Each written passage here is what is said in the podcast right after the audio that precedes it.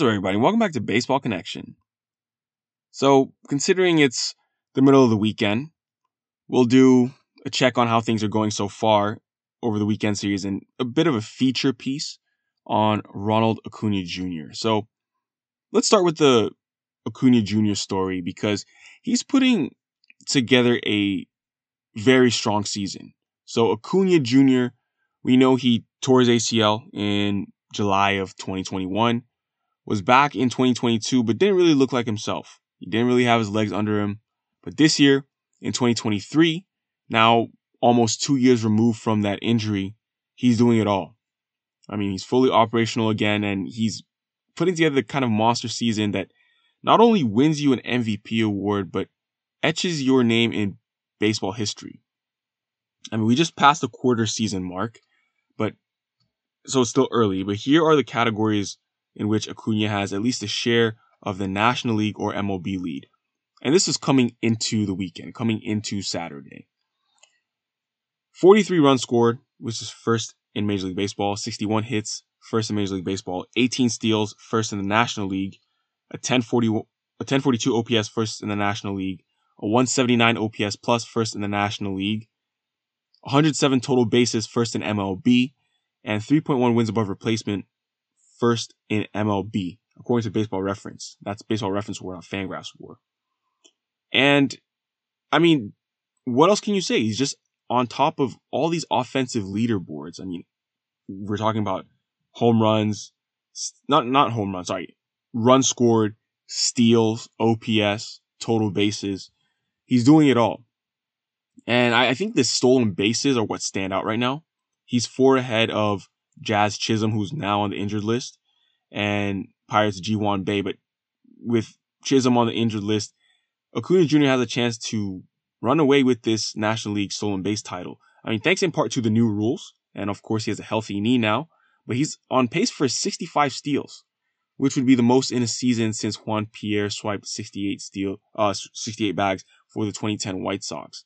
And then when you combine that with a bat that has just been rocketing balls into the bleachers all season and in the gaps and everything, you get something really special. I mean, it's really rare for a player to show this kind of power speed combo. So this means he has a golden opportunity to accomplish some things that very few in baseball history have done. So, for example, leading the league in both steals and OPS. So he would be leading the National League in this case. But if you look back, Rickey Henderson did it in 1990. He led the AL with 65 steals and a 1016 OPS. Then Willie Mays did this twice in 1957 and 1958 back to back.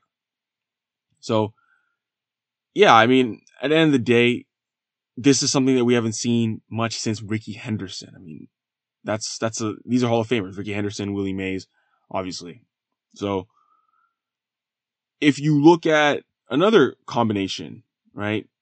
Leading in stolen bases and then total bases. He has a chance to do that.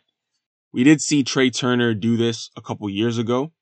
Two years ago when he was playing Nats for part of the season, then Dodgers the rest of the season, he led the National League with 319 total bases and 32 steals. And Turner also won the batting title that year and hit a career high 28 home runs. So a wonderful 2021 season for Trea Turner. But before that, nobody had done it. So, yeah. The next, obviously, leading in steals and home runs, the ultimate power speed combination. I mean, you already know that he's in hot pursuit of the first 40 40 season since 06.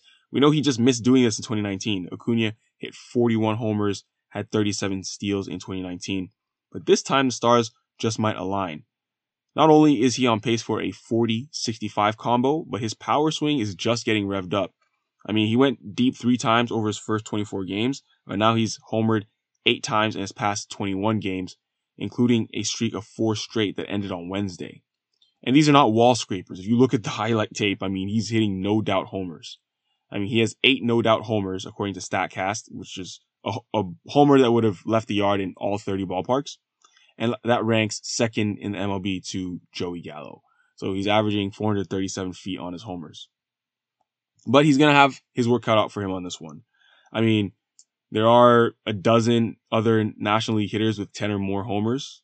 Pete Alonso, MLB high, 17 homers going into Saturday. So to, to lead the league in homers might be hard, but 40-40 is definitely within scope for Ronald Acuna Jr. But he is the front runner for National League MVP, putting up big time numbers. And just enjoy, watch the show. This dude is electric when you get to watch him play. So going through some some recaps from Saturday, the Orioles staged an inspiring comeback in Toronto. So when tempers flare and the building shakes, you know, it's the steady hand that becomes paramount in this case. So the Orioles got that during this 6-5 comeback victory in 10 innings over the Blue Jays on Saturday afternoon. I mean, it was a hostile environment in front of a sold out Rogers Center. And things have been chippy in the Rogers Center the past past week or so. They had a chippy series against the Yankees. Now they have a chippy series against the Orioles. But hey, you know, it is what it is. The Orioles have now improved to 17 comeback victories this season, and now they're 15 and 8 on the road.